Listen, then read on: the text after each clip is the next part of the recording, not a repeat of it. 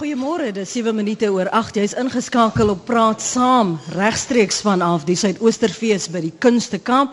Ek is Lenet Fransis, lekker om vanoggend op Werkersdag weer met jou te kan gesels, al is dit vanoggend vanuit Kaapstad en nie vanuit ons ateljee nie. Dis Werkersdag, ons praat oor werkerskwessie. Jy het gehoor in die nasionale bulletin daar twee optogte wat in omstredenheid gehul word en ek haal dit in plaas dit in aanhalingstekens Kusanto en Nomsa wat besluit het op hierdie dag gaan hulle aandag vestig op werkerskwessies deur 'n optog te hou.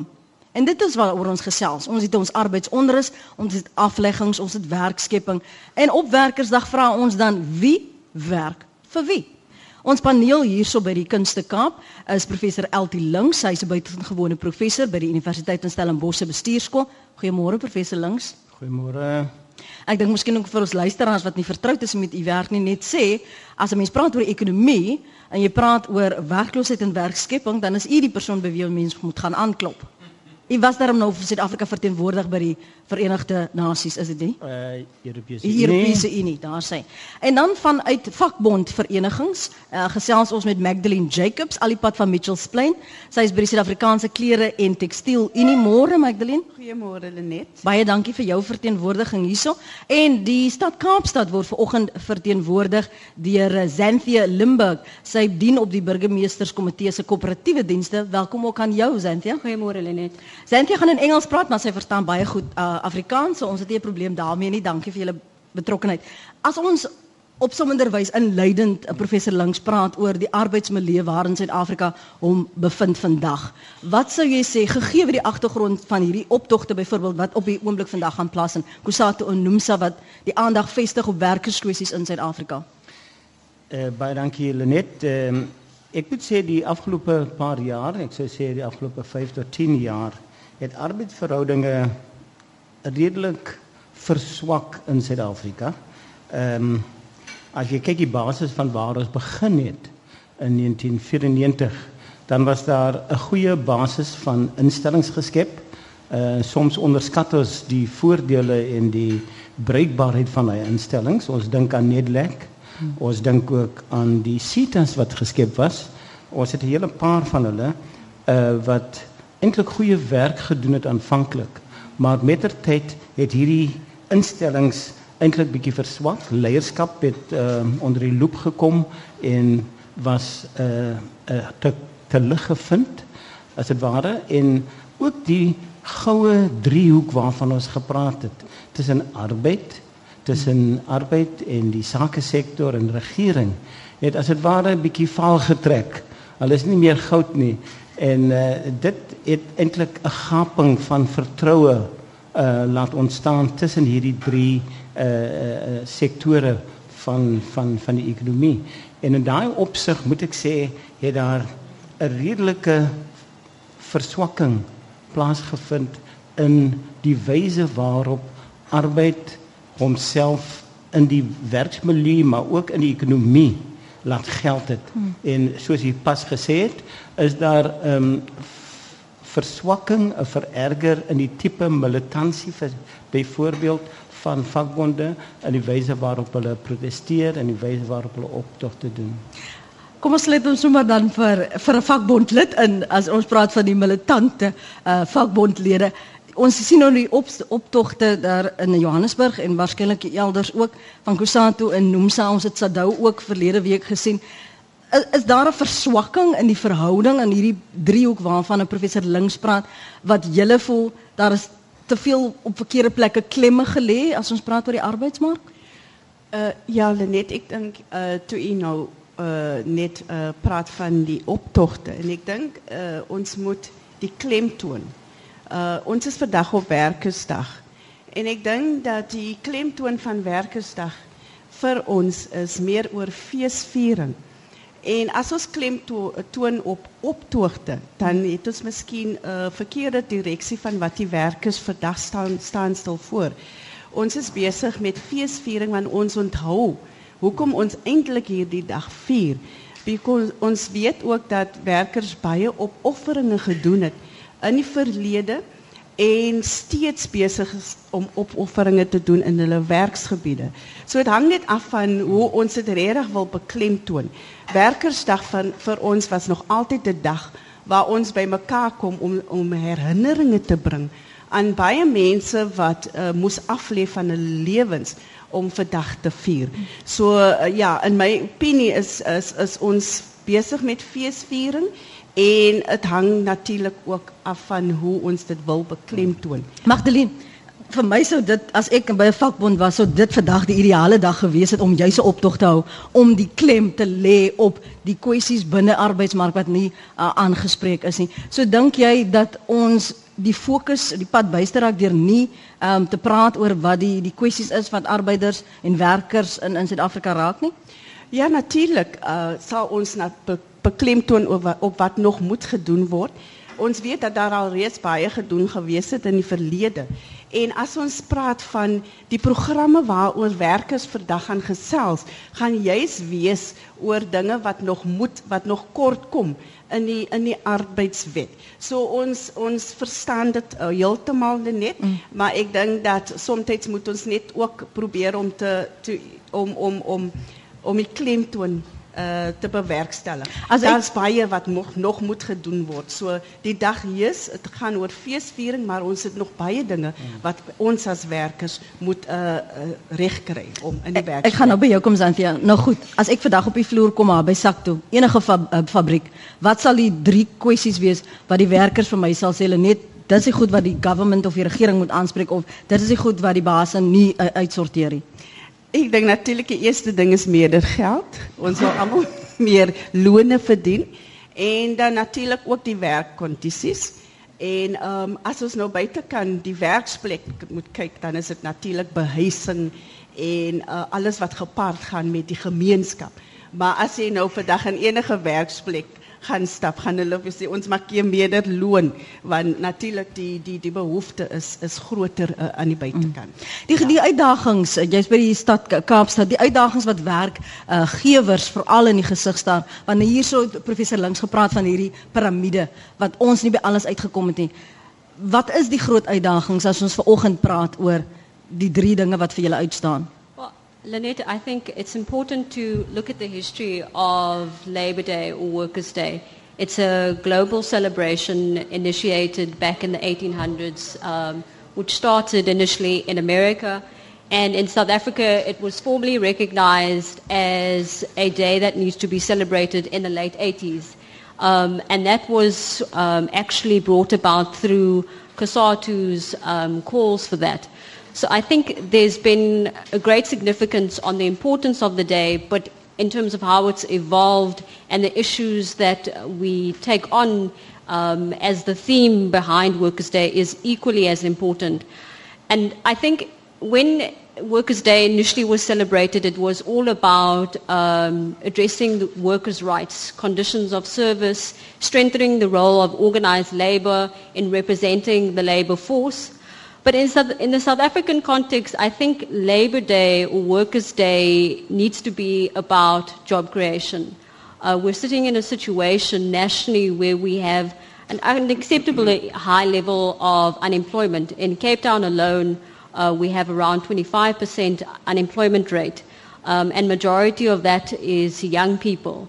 And so I think Workers' Day for South Africa should be about job creation, how do we look at um, overcoming the barriers to accessing the job market and the broader economy?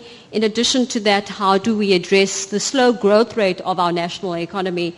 And what policy directives do national government as well as local government need to implement to really alter the, um, the, the, situation that we're in? Mm. And so as a municipality which employs around 30,000 um, people, we are very cognizant of our role, um, but we understand that that needs to work in partnership with organized labor, with the other spheres of government, as well as key international players within the continent and broader.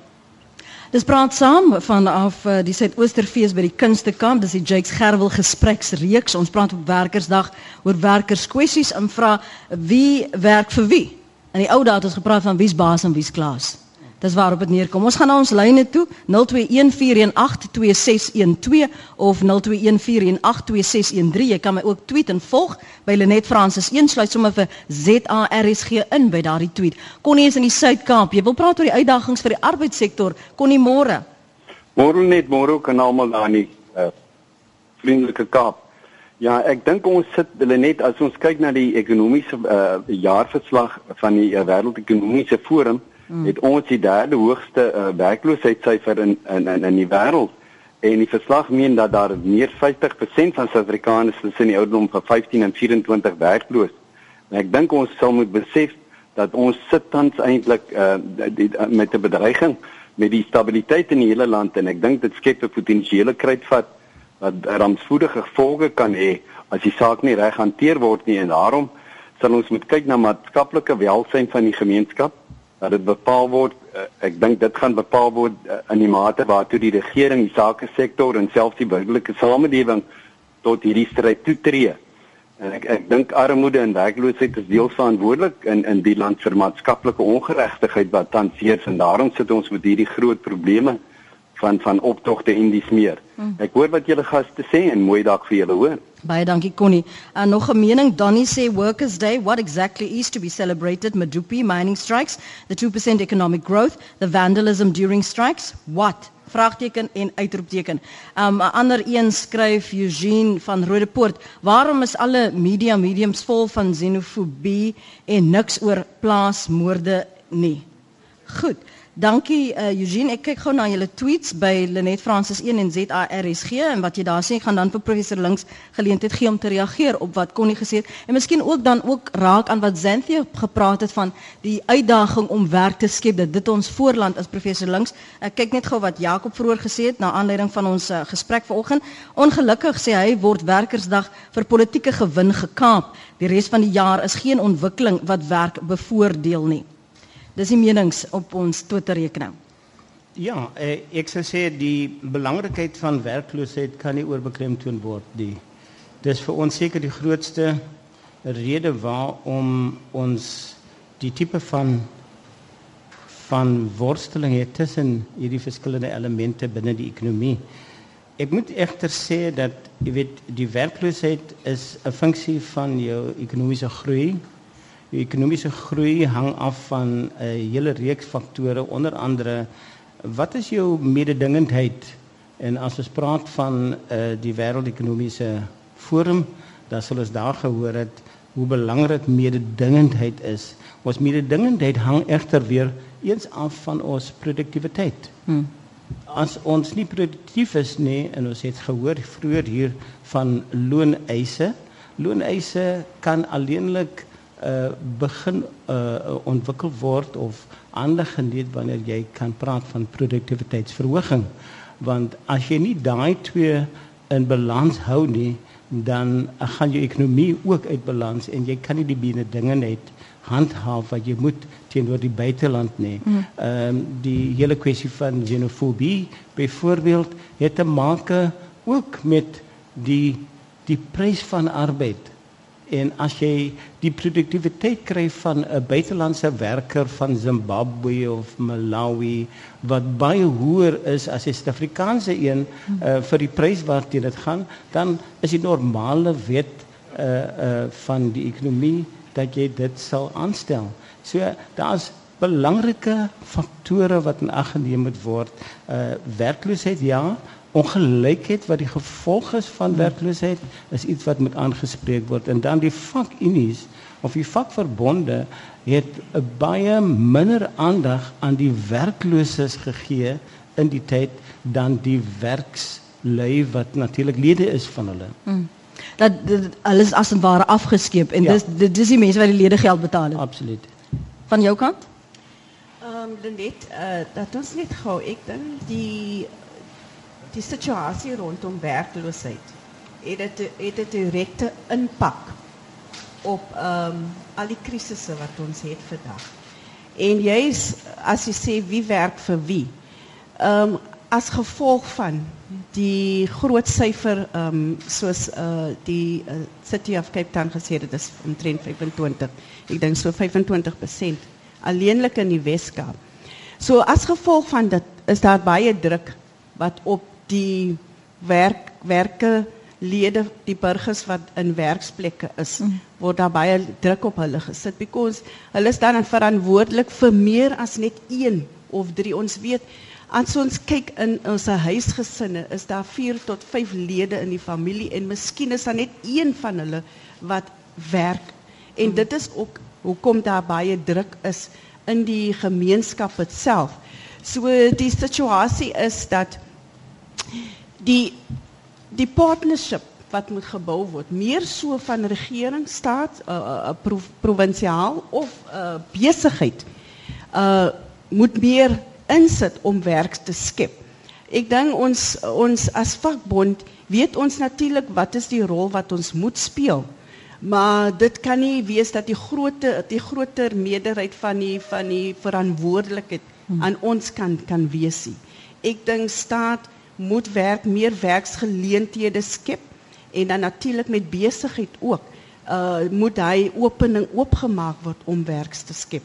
Ek dink die die die die die die situasie oor loonverhoging is juis omdat ons mense 'n uh, drukking het met die feit dat daar baie baie drukking in die familieeenheid is hmm. omdat daar so baie werkloosheid is. En dis waarom mense voel die lone wat hulle verdien moet eintlik geshare word.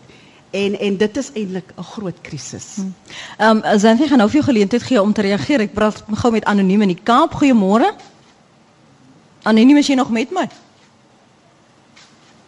Kom ek hoor gou. Hallo? Hallo, ja, praat bietjie harder asseblief. Welkom. Uh goeiemôre. Ek het 'n voorstel vir werkskepping en ek het gewonder of die kundiges kan sê of dit 'n haalbare oplossing is. My voorstel is dat ehm um, 'n 8 uur dag verleng word na 12 uur dag, maar in twee skofte van 6 uur elk. En 'n 24 uur dag uh in wat twee skofte het opgebreek word en in drie skofte van 8 uur elk. Anoniem beteken dit ek voel op so 'n manier gaan almal 'n bietjie minder werk, 'n bietjie meer tyd hê by hulle 'n uh, uh, geliefdes, maar uiteindelik gaan die land daarbey baat want baie meer mense gaan werk hê. So jy vat die eerste skof, ek vat die tweede skof en Jody vat die derde skof. Dis hy, dankie. Dankie.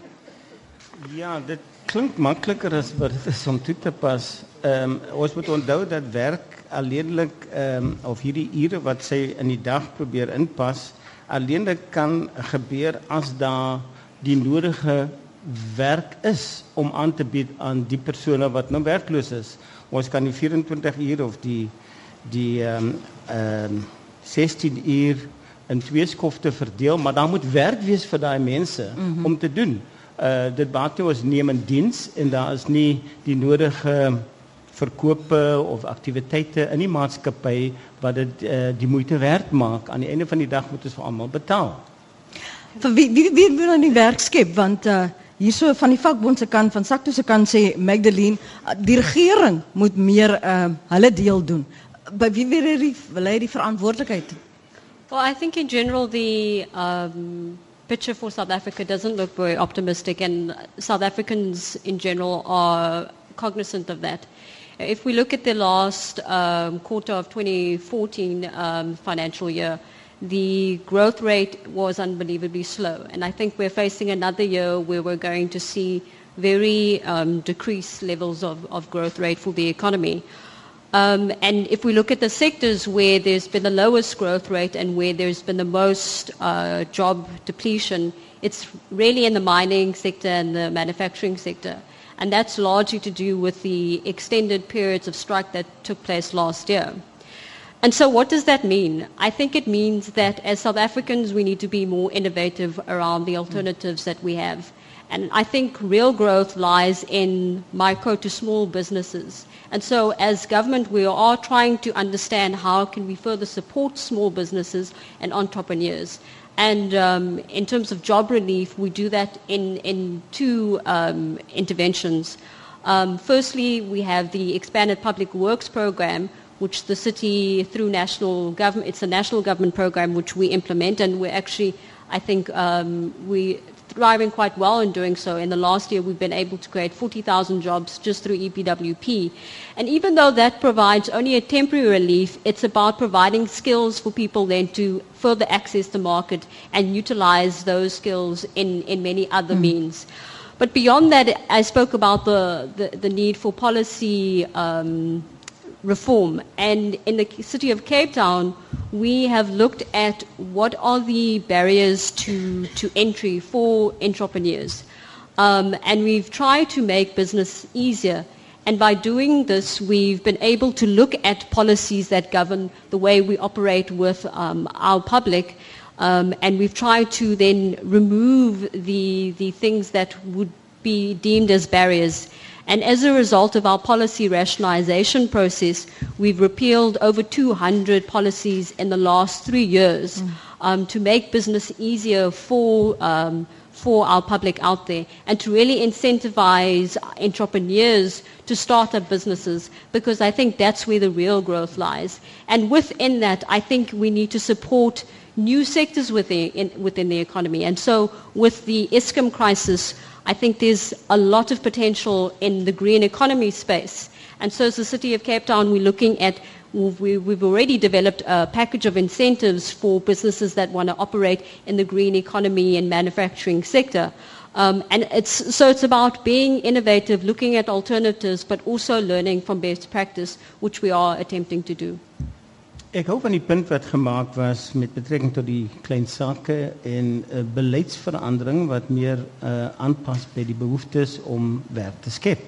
As jy kyk na die tipe van uh, bepalinge ten opsigte van swart ekonomiese bemagtiging um, en en al die ander dan is daar 'n uh, noodsaaklikheid vir die stroomleiding van um, wetgewing en uh, ons moet en ek is baie bly om te om te hoor en te weet dat van vandag af die 1 Mei is daar 'n vergunning of 'n verandering in die swart bemagtigingswetgewing wat maatskappye wat kleiner uh, omset het as 50 miljoen rand uh, 'n uh, baie makliker pad het om te stap om uh, te voldoen aan 'n uh, uh, vlak 1 uh, uh, swart bemagtigings teken. Ja. Dis die stem van professor LT Links, hy's buitengewone professor by die Universiteit van Stellenbosch se bestuurskool. Dis 09:30. Jy luister na Praat Saam op 100.104 FM wêreldwyd by rsg.co.za.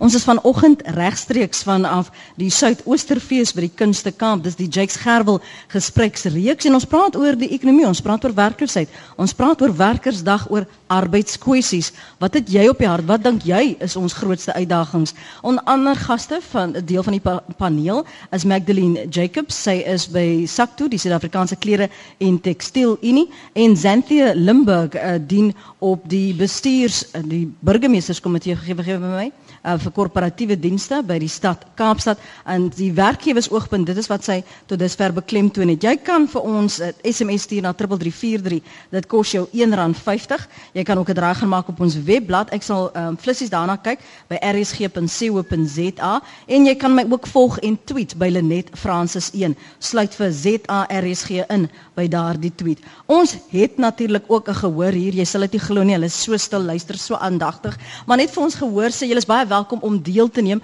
Jody sal so met ons mikrofoon na julle toe kom gee net vir 'n aanduiding waar julle sit en wat julle punt is wat jy wil maak. Hy gaan jou sommer self voorstel op lig en dan kan jy sommer die geleentheid gee, uh, kry om jou punt te maak. Net terug te kom na 'n ding wat Zantjie gesê het, professor Links het gepraat van die die verlangsaming, um die afleggings wat ons gesien het in sekere sektore, meer spesifiek die mynbou sektor en dis hoekom ons ook al daardie onder is die laaste paar jare sien.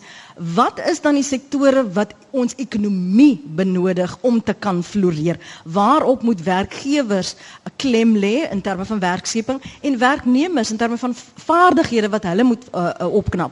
Ja, ek dink jy maak 'n belangrike opmerking in terme van vaardighede. Ek dink dis die wanbalans wat ook bestaan binne die ekonomie. As jy kyk na werkloosheid en jy gaan kyk na wat die ekonomie nodig het en wat beskikbaar is, dan balanseer die twee nie die ongeskoolde arbeid is in oorvloed, maar die middelslag tipe van 'n uh, geskooldheid uh, kom kort. Die hoog uh, geskooldes is ook 'n uh, 'n uh, tekort, 'n groot tekort en dit is daar waar die wanbalanse dan uh, lei tot werkloosheid en ek dink om dit aan te spreek moet jy gaan kyk na die sektore ek dink daar was genoem hier van die groen ekonomie uh, hulle praat ook van die blou ekonomie wat oseaan ekonomie is uh, waar daar meer gekyk word na die visserye.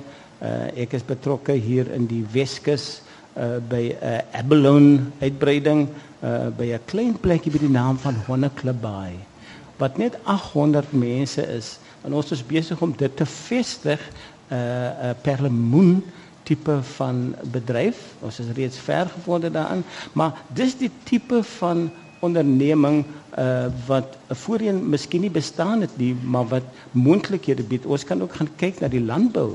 Die landbou is 'n geweldige uh, bron van uh, arbeid, uh, arbeidsgeleenthede en dit is daar waar ek dink daar 'n groter verstandhouding moet ontwikkel tussen werkgewer, die plaaswerker, die unies daar en dan die plaasboer want uh, dit is 'n uh, in die Weskaap veral 'n groot bron van 'n werkskepping wat uh, moet afgetap word. Hmm. Net vir ons gehoor vra gee net vir my aanduiding as jy 'n bydrae wil lewer of kommentaar wil uh, lewer asseblief dat jou nie vinnig genoeg by jou uitkom. Um die tyd haal ons in so ons 'n paar kwessies wat ons vanoggend wil aanraak. Magdalene, jy hoor nou van die die optogte wat ons gehad het. Um Zanthi het gepraat van die afleggings in die mynbedryf.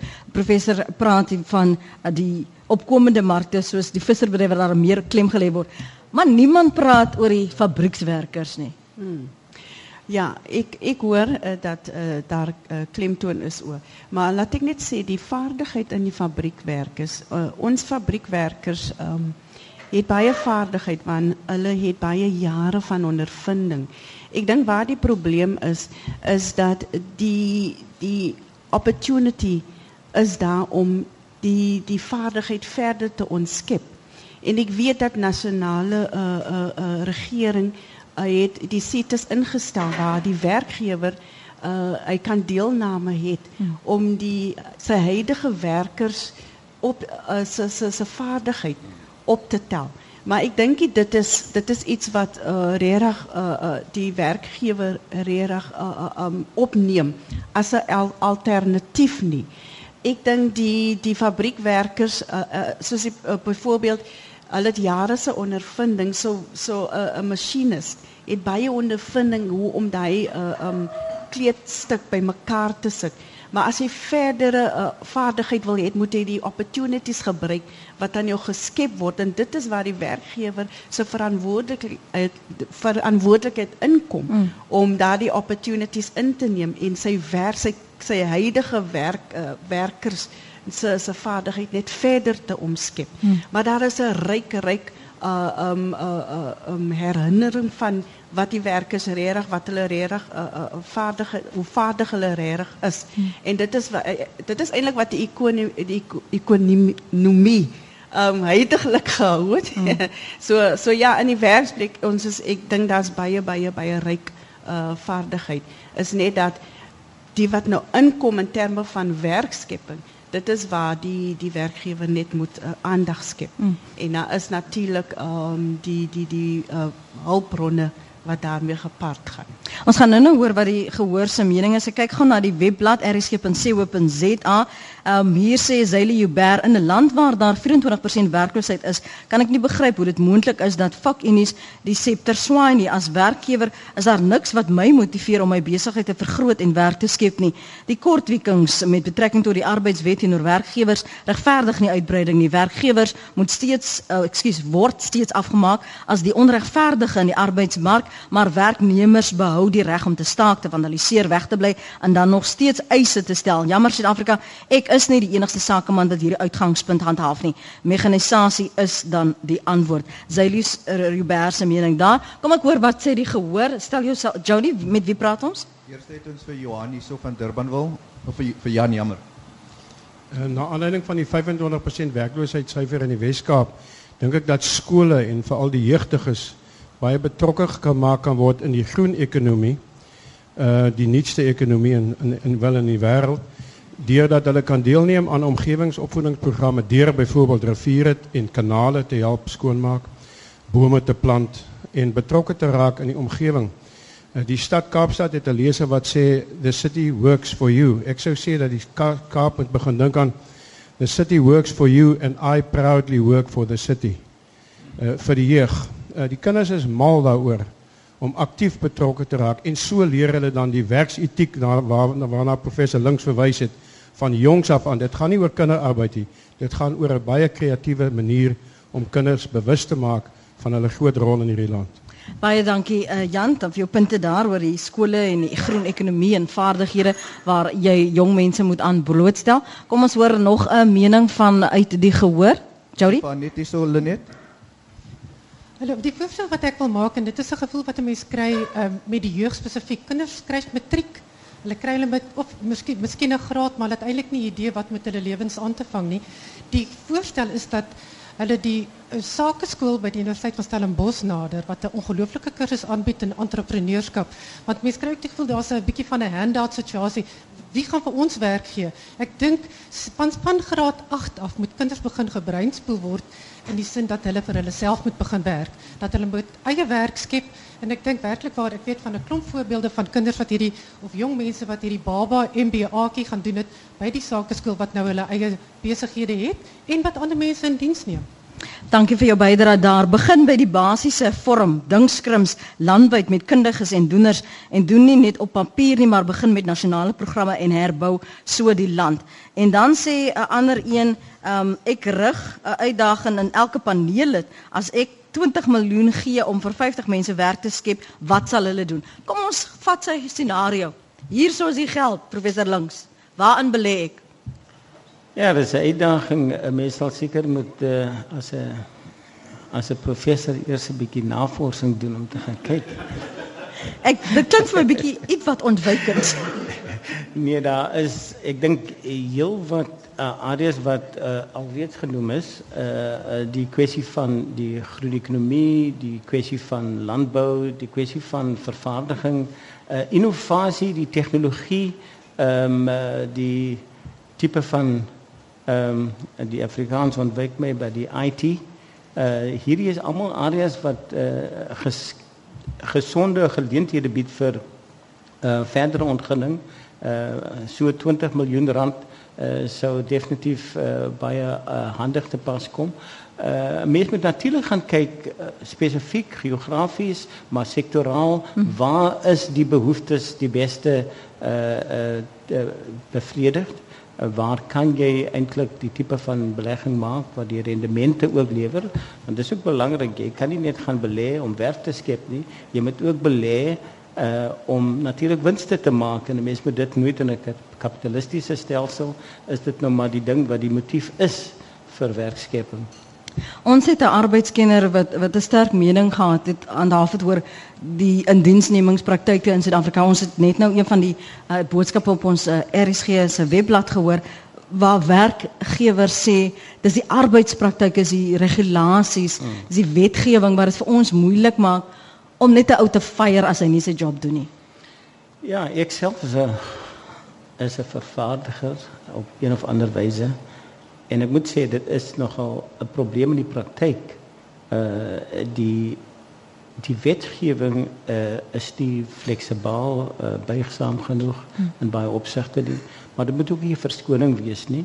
Ik denk daar is uh, ruimte aan albei kanten. Die departement uh, kan natuurlijk uh, beter varen in termen van wetgeving wat 'n bietjie meer beweegruimte gee vir die vir die vir die vak in die vir die uh, ondernemer uh, en ek dink in daai opsig kan 'n mens gaan leer by sommige van die Afrika lande om te gaan sien hoe gemaklik besigheid gevorm kan word, gestig kan word en hoe dat 'n besigheid wat reeds bestaan verder kan uitbrei as gevolg van die soepelheid van die wetgewing. Maar as jy so gestrem word in 'n tipe van uh, benadering wat altyd uh, ten doel het om net die een kant te bevoordeel dan dan gaan jy probleme kry.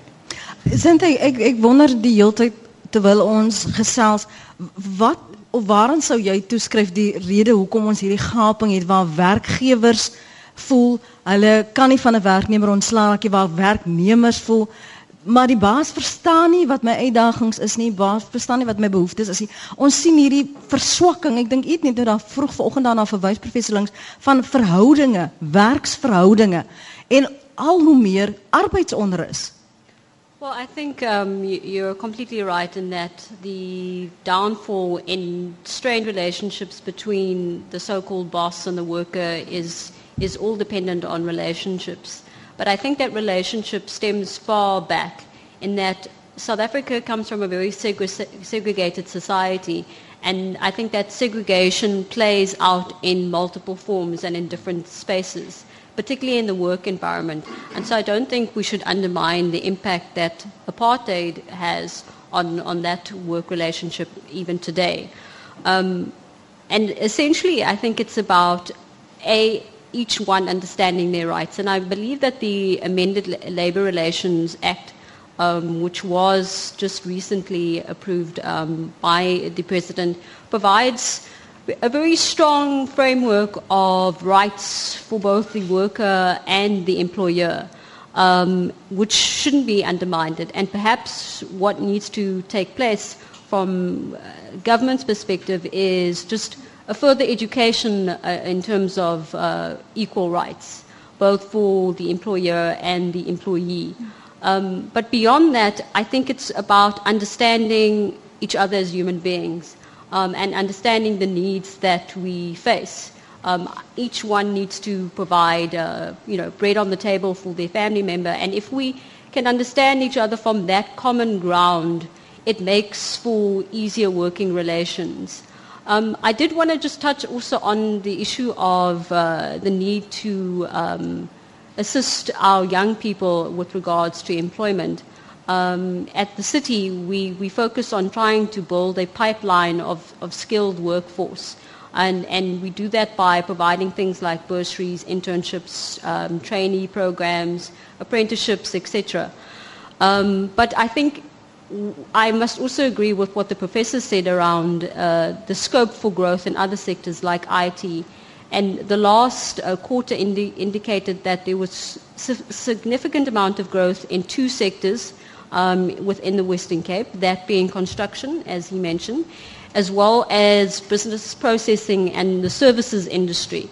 And I think as South Africans, we mustn't undermine the level of skill that we have in comparison to other global um, labor markets. Um, and particularly in the business processing and services um, sector, um, what we found in our engagement with a lot of international business is that South Africans are considered to have a profound um, ability to um, translate and, um, and engage with others. So our language proficiency is at a much higher level. And that makes us a very desirable market for international companies to set up their business processing and call center operations in South Africa. And those are the, the sectors, I think, which the youth can really thrive in, because there you build up a range of skill set that you can then apply in different, um, in different ways. Ek wil vir jou gevra um, as as as deel van die Stad Kaapstad se programme, vind julle dat hierdie vennootskappe wat julle met besighede aangaan na hierdie opleiding, na die uh, versleep uh, vir vir um, verbetering van van vaardighede, is hulle geneig, is hulle gretig om daardie kandidate as permanente werkers uh, aan te stel? Of is dit maar net mense wat nou ons het die vaardighede maar ons kry net nie werk nie? I think it's it's it's twofold. Um, I think you know it's it's all about yes taking the in, the opportunities that one is presented with, um, but it's about individual initiative. And so for those young people who take the opportunity but show initiative, they are the most suitable um, candidate. What we have found, even internally with our uh, bursary program, is that the quality of candidates that we receive are of such a significant standard that in many instances, close to 70% of the time, we employ those young people. Um, and in that way, we build a, a strong relationship with, with young force. And in that way, we retain skills, but also ensure that we don't um, sit with an issue where we have an older workforce and those, those older um, employees have to leave in a few years' time and, and those skills are then depleted. Um, in that way, we should ensure that there is um, sufficient uh, opportunity for young people to also learn from skilled uh, expertise, um, and, and in that way, we apply um, further economic development. Annette het net nou gesê ons moet ons jong mense begin 'n breinspoel dat hulle vir hulle self kan begin 'n werk skep. As jy nou vir enige luisteraar, jong persoon wat nou in Hanover Park, Menenberg, uh Tafelsig, selfs um Plumstead sit en luister, jy het net verwys na die konstruksiebedryf en IT-bedryf hierso in die Weskaap. Watter vaardighede moet hulle nou aan begine werk? Waar sal hulle verseker 'n job kry? Watter Wel- bedryf? Well, I think the, the services sector is definitely key.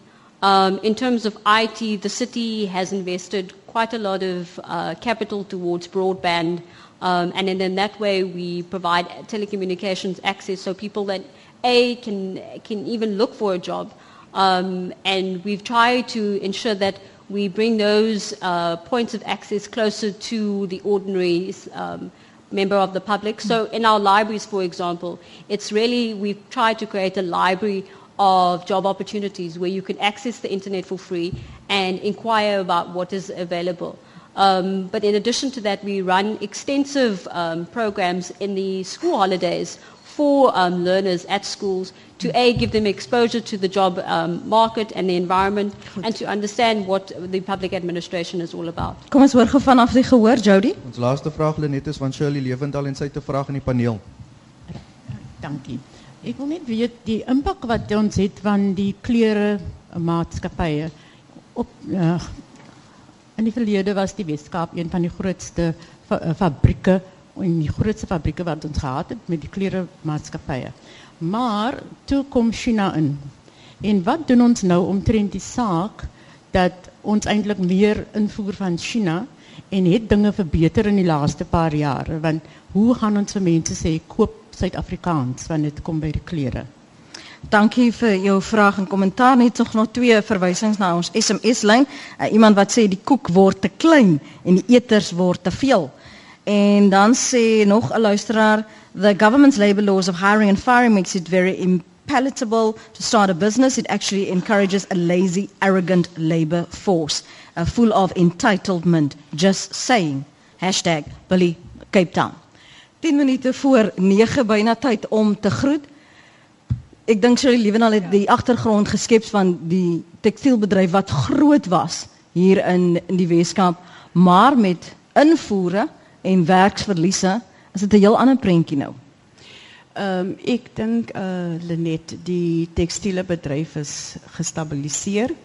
Ik denk, uh, die vraag is een goede vraag, maar als vakbonden, wat ons in plek gesteld het, is dat um, die koper heeft een opportunity om te kijken wat ze wat ze garment, als je winkel toe gaan, daar is een label van origin wat vir u direksie kan gee om vir u te laat verstaan wat u regtig koop. So ek dink die besluit is is eerstens by ons as die koper as ons weet dat ons koop 'n uh, garment wat nie in Suid-Afrika gemaak is nie, dan dan dan dan tel ons by deur iemand iemand wat miskien sy werk kan verloor. Mm. Ons het baie uh, krisisse gehad. Ek dink die die voorstelle wat ons in plek gestel het is dat ons weet heidaglik die Proudly South African campaign is is is heidaglik ook besig te saamwerk met die met ons vakbond om 'n uh, uh, local procurement en selfs local uh, wat vir um, kopers mm. aan te hits om om 'n Proudly South African garment te koop. So eerstens begin dit as by ons wat gaan koop en te verseker te maak dat ons nie uh, Chinese produkte gaan koop nie want dit natuurlik het 'n nadeel aan ons eie uh, plaaslike uh, uh, um, um, uh, um, regering mm. of plaaslike gebied van van uh, die fabrieke. Um, en dan ek dink ek maybe net die perspektief wat ek wil uh, regstel en en en is belangrik om te verstaan dat die wetgewing wat ons het is nie meer aan die werker se kant nie want beide par partye het 'n het 'n opportunity. Die ek dink die die die fokus en die klemtoon is op regverdigheid. So as die werkgewer regverdig is en prosedure volg, dan natuurlik kan dit lei tot uh, tot die besluit wat hy neem, maar solank soos prosedure in die werksgebied gevolg word. So dit is nie meer aan die werker se kant nie. Ons uh, uh, is natuurlik daar om net te reguleer dat dit regverdig geskied sodat um, ons nie die die misbesef sê dat dit is meer aan die een kant as wat dit aan die ander kant is. Die beide partye het het 'n volle matigheid tot die regstelsel. Nee, om die tyd haal ons nou in en Macdrien as jy dan nou afsluit en dis die vraag vir oggend en ek wil jou opinie dan hoor en dan sal ons vir professor Links vra en vir Zenthia wie werk vir wie? Wacht, het is, dat, is weer terug naar die, die uh, percentage van, um, van werkloosheid. Ik denk heiliglijk in onze gemeenschappen en onze fabrieken. Ons mensen hebben niet een uh, uh, choice. Nie. Hulle moet elkaar helpen. Zo so in een huis, huishouding is dat misschien, zoals ik voorheen genoemd heb, misschien één persoon wat werkt. Hmm. En dit gaan terug naar werkskepping en ook die persentasie van werkloosheid. So in die in die in die gebeurte in die aan die Kaapse vlakte en so in is daar baie mense die gemeenskappe hulle is blootgestel om mekaar te help. Mense kom en vra vir 'n stukkie brood, mense kom en vra vir suiker en so aan. So dit is basies wie werk vir vir wie. Maar ons verstaan dat daar is uh, huidigelik is dit ons 'n krisis en ons is daar om mekaar te help. En dis waarom soms lone aan I mean grotere lone aan die hmm. voorpunt is. Cynthia, die stad werk vir ons, werk ons vir die stad. Well, I mean, uh, actually, it's funny enough. The city's uh, slogan has changed from the city works to, for you to making progress possible together because I think we realize that government cannot do it on, on our own. And so we really try to build a strong partnership with the, with the private um, sector and with the range of other um, with, with a range of other partners, including organized labor. But just to touch on the issue around the textile industry, I think we have to understand that we operate in a global economy, and as South Africa, we need to become more competitive. And that doesn't mean government subsidizing um, existing business, but how do we incentivize business? And so, whether that be um, specializing in a particular um, brand or commodity, or expanding the network in which we export to. Currently, South Africa and particularly the Western Cape predominantly do trade with um, Europe. And we need to look internally. We need to understand that Africa is growing um, and experiencing gr- high growth rates, and, and that's where we need to really trade. Those are the real trade partners, and I think that's where the real growth lies. Uh, interafhankelijkheid van elkaar, professor Lungs. Ja, ik denk die vraag is een moeilijke een in termen daarvan dat jij niet één krijgt wat voor die ander werkt, nee, maar die twee moeten eindelijk samenwerken voor die verbetering van de omstandigheden van die land en de economie. Ik denk in dat opzicht is het niet die werker wat voor die werkgever werkt of andersom niet. Ik denk die rol wat die eh, regering speelt in die hele proces van van werkskepping en van die, die milieuskep vir die vir die arbeid is baie belangrik. Ons moet beter vakunies kry. Ons moet 'n beter gebruik maak van die gereedskap in die arbeidssektor, soos byvoorbeeld bedingingsrade, konsiliasie, die hele kwessie van mediasie. Ek dink daar's baie werk wat gedoen moet word by Nederland en nog by ander. Baie groot uitdagings wat ons in die gesig staar. Baie dankie aan ons paneel vanoggend vanaf die Suidoosterfees by die Kunste Kaap hierdie regstreekse uitsending. Professor Eltie Links, Magdalene Jacobs en Xanthia Limburg. Ek is Lenet Fransis. Baie dankie aan ons tegniese regisseur Keith John, Jody Hendriks en ek sal volgende week maandagooggend terug wees. Baie dankie aan die gehoor hier by die Suidoosterfees vir julle bydrae. Ons hoop jy 'n wonderlike werkersdag. Bly ingeskakel op 100 tot 104 FM wêreldwyd. RSG.co.za. Sien jou maandag.